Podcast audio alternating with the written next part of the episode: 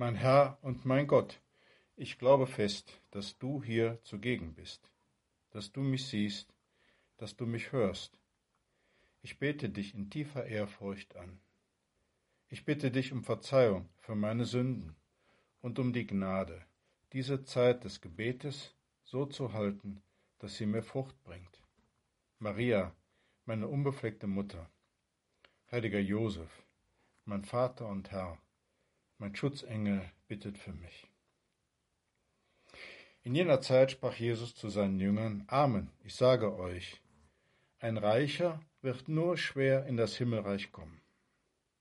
Dieses klare, ja harte Wort des Herrn hat eine Vorgeschichte. Wir haben im Evangelium gehört, dass ein junger Mann Jesus nachfolgen möchte und dieser ihm sagt, wenn du vollkommen sein willst, verkaufe deinen Besitz, gib das Geld den Armen, so wirst du einen bleibenden Schatz im Himmel haben. Dann komm und folge mir nach. Aber er schafft es nicht. Als der junge Mann das hörte, ging er traurig weg, denn er hatte ein großes Vermögen. Deshalb sagt Jesus, dass ein Reicher nur schwer in das Himmelreich kommen kann. Ja, er setzt sogar noch eins drauf. Er sagt, eher geht ein Kamel durch ein Nadelöhr, als dass ein Reicher in das Reich Gottes gelangt.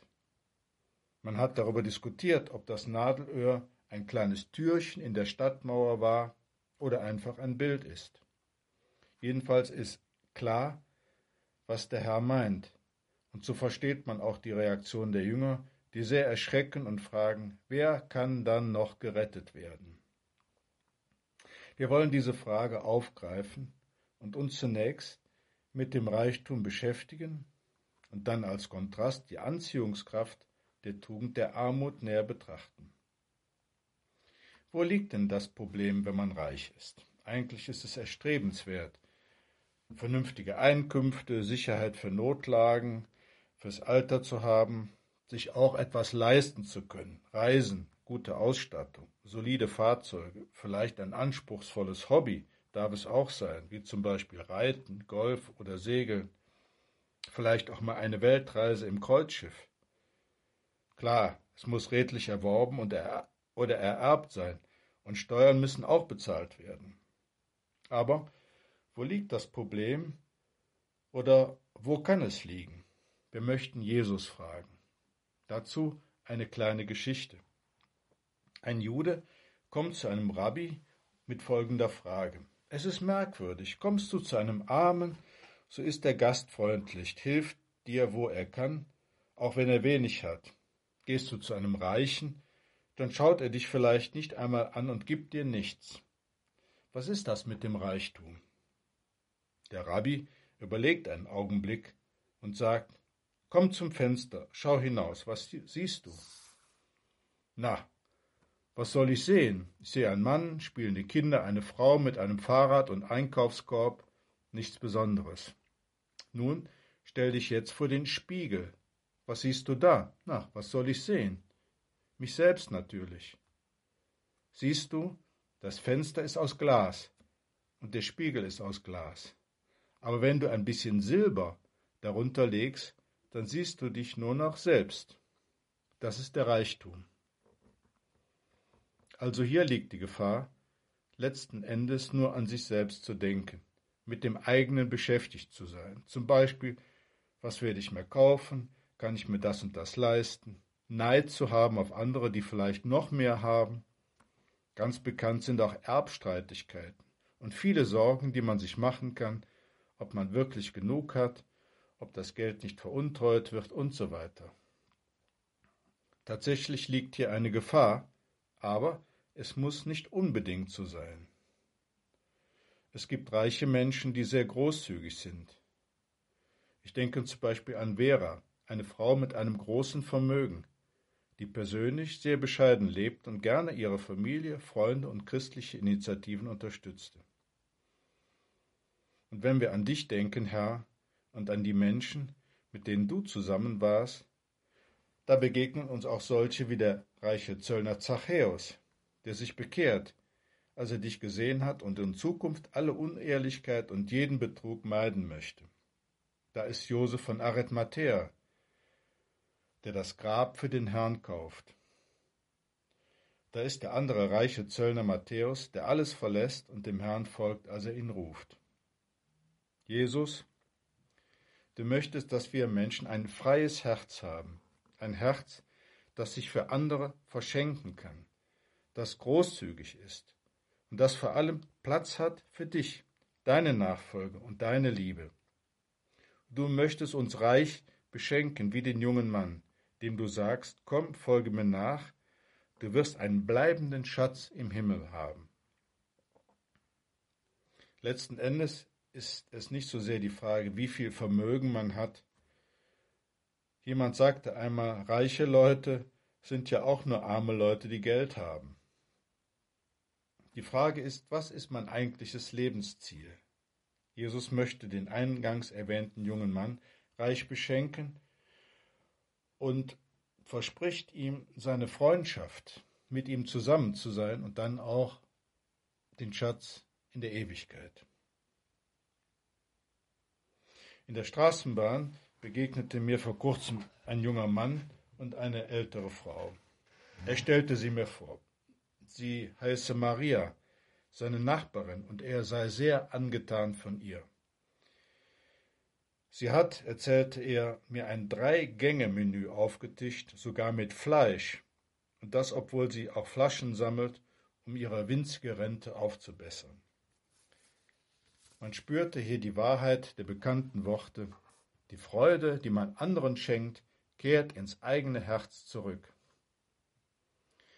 Aber gehen wir in unserer Betrachtung noch ein wenig weiter und betrachten jetzt die Anziehungskraft der Tugend der Armut. Wir hören auf die Frage des Petrus. Er wendet sich an den Herrn und sagt, Du weißt, Herr, wir haben alles verlassen und sind dir nachgefolgt. Was werden wir dafür bekommen? Es ist schon sympathisch. Wie direkt sich die Apostel an dich wenden, Herr. Sie fragen sogar ganz unumwunden, was haben wir nun davon, wenn wir dir nachfolgen?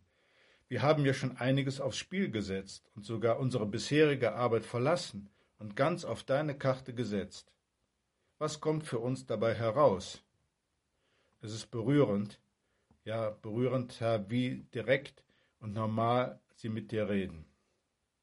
Herr, das ermutigt uns für unser Gebet, einfach und gerade heraus das zu sagen und zu fragen, was wir auf dem Herzen haben. Auch wenn es vielleicht manchmal nicht besonders erhaben und vornehm klingt. Die Antwort, die der Herr gibt, ist allerdings vornehm und erhaben, ja geradezu feierlich. Amen, ich sage euch, wenn die Welt neu geschaffen wird und der Menschensohn sich auf den Thron seiner Herrlichkeit setzt, werdet ihr, die ihr mir nachgefolgt seid, auf zwölf Thronen sitzen und die zwölf Stämme Israels richten. Sie werden wohl kaum verstanden haben, was alles damit gemeint war. Später, nach der Auferstehung der Himmelfahrt und dem Pfingstfest, wird es ihnen mehr oder weniger klar geworden sein, dass sie echte Pioniere sind, die dieses gewaltige Werk Gottes auf Erden voranbringen sollen mit ihrem ganzen Einsatz. Ja, im wahrsten Sinne des Wortes Geschichte schreiben. Diese armen Fischer von Galiläa, die kaum lesen und schreiben konnten, sind so zu Protagonisten einer neuen Zeit geworden. Weltgeschichtlich bedeutsame Helden der Liebe. Dann wendet sich Jesus an die anderen. Ja, wir können sagen, Herr, du wendest dich auch an uns und sagst, jeder, der um meines Namens willen Häuser oder Brüder, Schwestern, Vater, Mutter, Kinder oder Äcker verlassen hat, wird dafür das Hundertfache erhalten und das ewige Leben gewinnen. Wenn wir das so hören, müssen wir sagen, ein perfektes Geschäft, das Hundertfache und das ewige Leben. Wem gilt denn dieses Wort? Das ist besonders wichtig für junge Leute, die vor einer großen Entscheidung stehen. Denn es ist nicht selten so, dass junge Menschen, auch ihr vielleicht, die ihr jetzt mitbetet, großzügig seid, dass ihr euch vielleicht ehrenamtlich engagiert, keine Egoisten seid. Und dann doch, wenn es um eine Bindung für das ganze Leben geht, tut ihr euch schwer. Irgendwo ist das logisch, aber ohne Commitment geht es halt nicht. Das gilt zunächst für die Ehe. Kürzlich erzählte mir eine Frau, dass sie sich schon mit 13 für einen Mitschüler innerlich entschieden hatte. Sie habe aber viel Mühe bis zum ersten Kuss gehabt. Und nun ist sie schon lange verheiratet und sie haben eine schöne Kinderschar.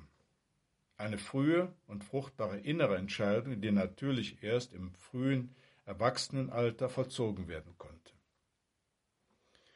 Es gibt auch Menschen, die du, Herr, zur apostolischen Ehelosigkeit berufst, um dir nachzufolgen und andere für dich zu gewinnen, durchaus in einem ganz normalen Leben der Arbeit und der Freundschaft, sozusagen moderne Apostel.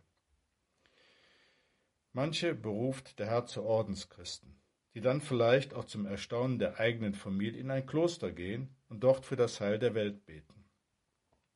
Andere berufst du zu Priestern, denen du deine Vollmacht anvertraust. Was also tun, wenn wir spüren, dass der Herr bei uns anklopft? Zumeist ja leise, oft genug auch durch andere Menschen die uns ansprechen. Vielleicht hilft da ein Gedanke, der sich schon so oft bewahrheitet hat und den ich auch im eigenen Leben bezeugen kann. Der Herr lässt sich an Großzügigkeit nicht übertreffen. Wer sich ihm schenkt, der verliert nichts Wesentliches, sondern gewinnt ein erfülltes, schönes und reiches Leben, hundertmal schöner als erwartet. Wir wollen das jetzt in die Hand der Gottesmutter legen und auch noch an dieses Wort des Herrn denken, was wir heute gehört haben. Was für Menschen unmöglich ist, das ist für Gott immer noch möglich, auch wenn wir einige Chancen verpasst haben. Wir wollen es in die Hände der Gottesmutter legen. Im Vertrauen auf sie, die, als sie gefragt wurde, ob sie Mutter Gottes werden will, sagt ja gerne, hier bin ich, rechne mit mir. Ich danke dir, mein Gott, für die guten Vorsätze, Regungen und Eingebungen, die du mir in dieser Betrachtung geschenkt hast. Ich bitte dich um deine Hilfe, sie zu verwirklichen. Maria, meine unbefleckte Mutter, heiliger Josef, mein Vater und Herr, mein Schutzengel, bittet für mich.